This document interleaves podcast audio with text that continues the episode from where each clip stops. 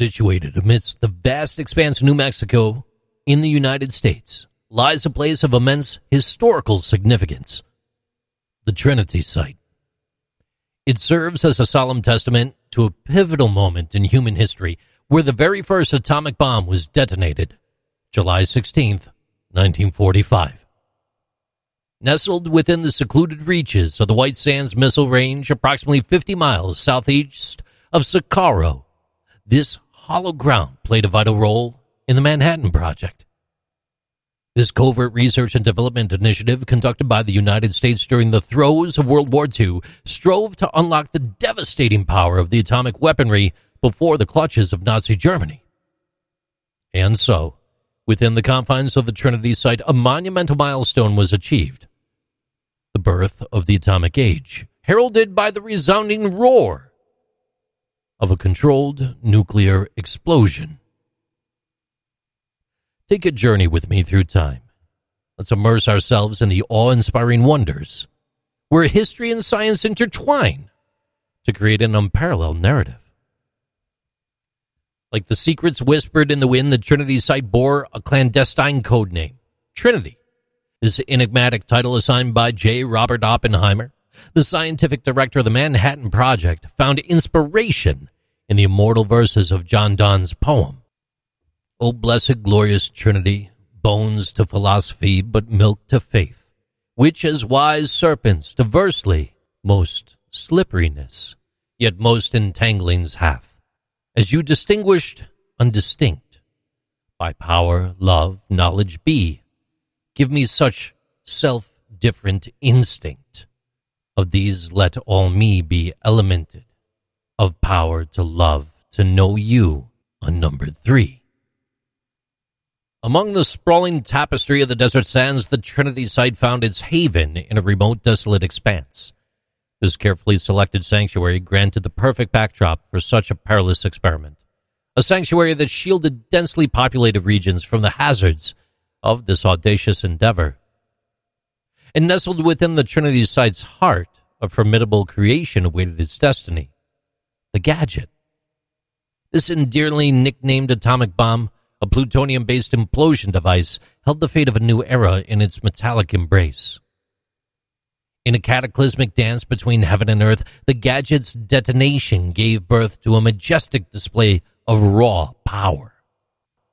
The Trinity bomb went off atop a steel tower that was 100 feet tall with an estimated explosive power of 21,000 tons of TNT. The fireball blew up the tower and shot hundreds of tons of radioactive dirt to a height of 50,000 to 70,000 feet high, spreading radioactive fallout over a very large area. A towering mushroom cloud reaching upwards of seven miles cast its somber shadow upon the landscape, an ethereal witness to the birth of an unprecedented force. As the earth convulsed beneath the weight of the unleashed energy, a reverberating shockwave rippled outward from the epicenter. Like an invisible titan's wrathful fist, it shattered windows and rattled the foundations of nearby towns, a testament to the raw force harnessed within the Trinity site. As J. Robert Oppenheimer beheld the blinding brilliance of the detonation, a realization gripped his soul. In a moment of solemn reflection, he invoked the haunting words of the Bhagavad Gita, an ancient Hindu scripture proclaiming, Now I am become death, the destroyer of worlds. Shortly after the explosion, only very basic instruments were used to measure the fallout, and the data shown that no measurements were made of how much radionuclides were breathed or eaten. As plans were being made to test the first nuclear bomb, scientists warned about the dangers of the fallout. But the people in charge of the Manhattan Project didn't listen. If two scientists at Los Alamos hadn't warned in a memo in June 1945 that radiation effects might cause a lot of damage in addition to the usual blast damage, not much would have been done. That fallout danger zone was originally set to be a 15 mile radius, which was immensely too small, not to mention the huge amount of radioactive dust that would float in the air and be carried by the wind. Five days after the blast, scientists estimated that a 2,700 square mile area downwind of the test had received a lot of radiation, and it posed a very serious risk. Fallout was found to damage the tissues of animals in places that were wrongly thought to be empty by people. Though time has witnessed the gradual dissipation of its toxic legacy, the land and its surroundings bore witness to the initial taint of contamination.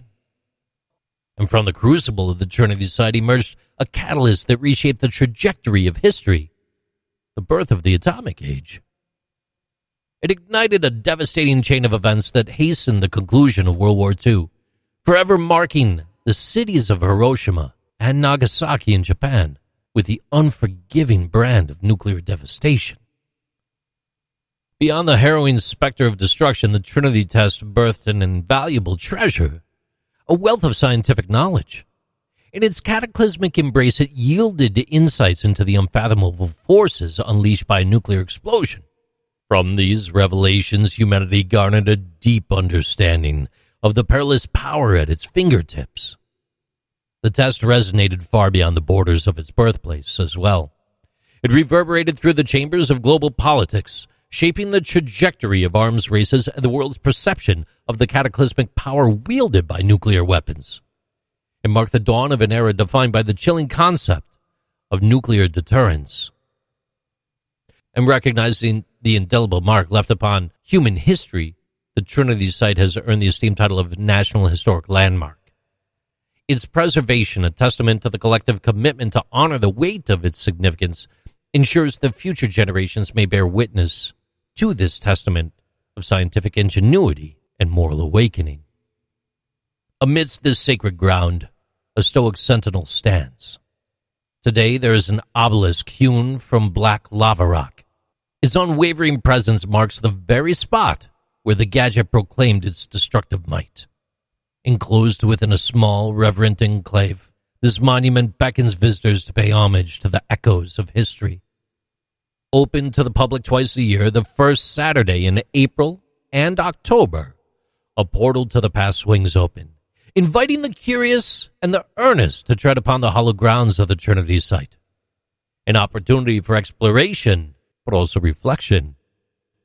Visitors can gaze upon the monument, their minds transported back to a time of unprecedented scientific achievement and moral quandaries. The Trinity site beckons to all who seek enlightenment, who yearn to witness the intersection of science and history. Within its boundaries, the hushed whispers of the past intertwine with the tangible remnants of a bygone devastation. It stands as a testament to the awe inspiring achievements and the harrowing ethical dilemmas that define the development and use of nuclear weapons. These are interesting things with JC.